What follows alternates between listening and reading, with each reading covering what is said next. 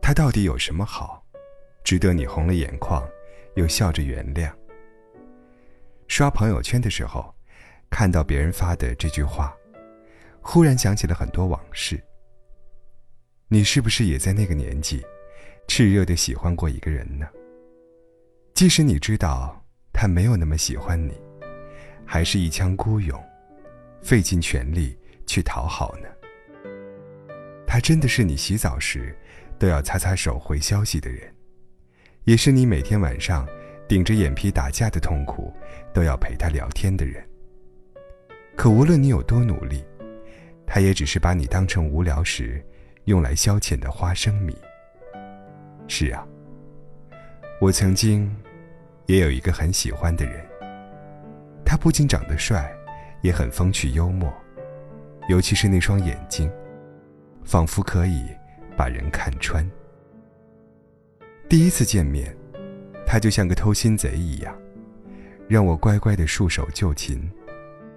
而我从他看我的眼神里，也看到了同样的感觉。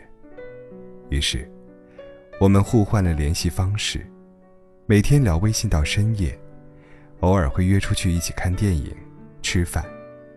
他会给我送礼物，也会给我打电话报行踪。我们胜似情侣，又不是情侣。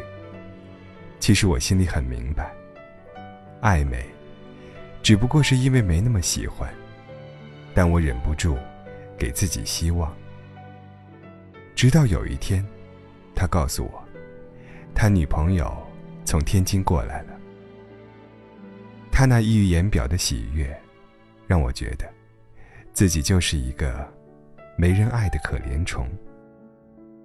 他可是我想要努力在一起的人，而我对他来说，却只是个备胎。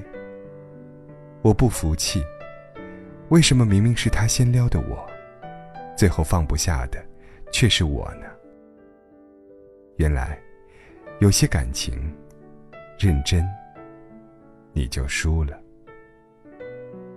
上个礼拜，去了大学同学阿勇的家，他刚足月的女儿。在他怀里安稳的入睡，阿勇轻轻的摇着，嘴里还哼着摇篮曲。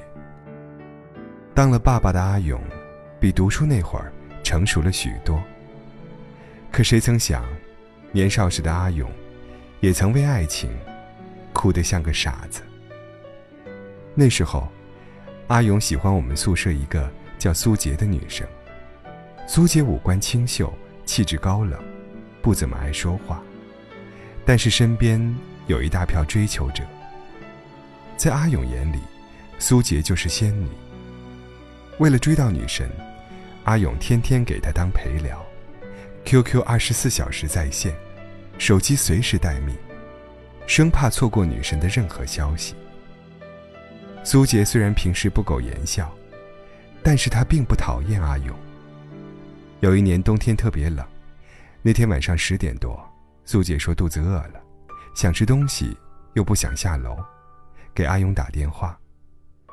阿勇二话不说就披上外套，穿着拖鞋，小跑到食堂，给他打包夜宵，亲自送到宿舍楼下，两手冻得通红，也在所不惜。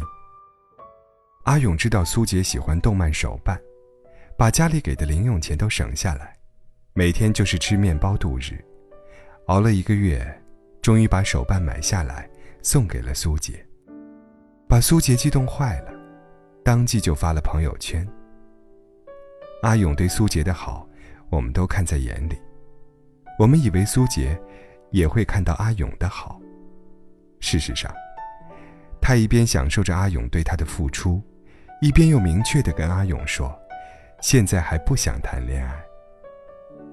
阿勇心灰意冷，在看不到希望的道路上，他想要折返，所以故意一个星期不联系苏姐。然而那个熟悉的 QQ 头像再次闪动时，阿勇那颗本来就不坚定的心，又彻底沦陷了。就这样，阿勇追了苏杰三年，知道苏杰跟前男友复合那天晚上。阿勇在操场上哭得撕心裂肺。他用了三年时间，终于明白一个道理：不爱你的人，是感动不来的。很多人，应该也有过被当作备胎的经历吧？为自己喜欢的人，毫无保留地付出一切，苦苦执着于那个不那么喜欢你的人，妄想有一天可以感动到他。可能明明知道自己是一个备胎，却始终舍不得离开，到头来就只收获了满满的失望。爱而不得，大概是感情里最糟糕的体验。就像是被人掏走了心，忘了归还。可偏偏这个世界上，唯有感情，努力不来。所以，他不喜欢你，你就放手吧。假装自己不曾动心过，把那份感情埋在风沙里。别指望着备胎有转正的一天，没有必要。你永远都是自己故事里的主角，干嘛非要在别人的剧本里增加一个甲乙丙丁的角色呢？再爱一个人，都要懂得适可而止，才能及时止损。别不甘心，他赠予你的。一场空欢喜，正好让你明白，谁才是真正值得你去爱的人。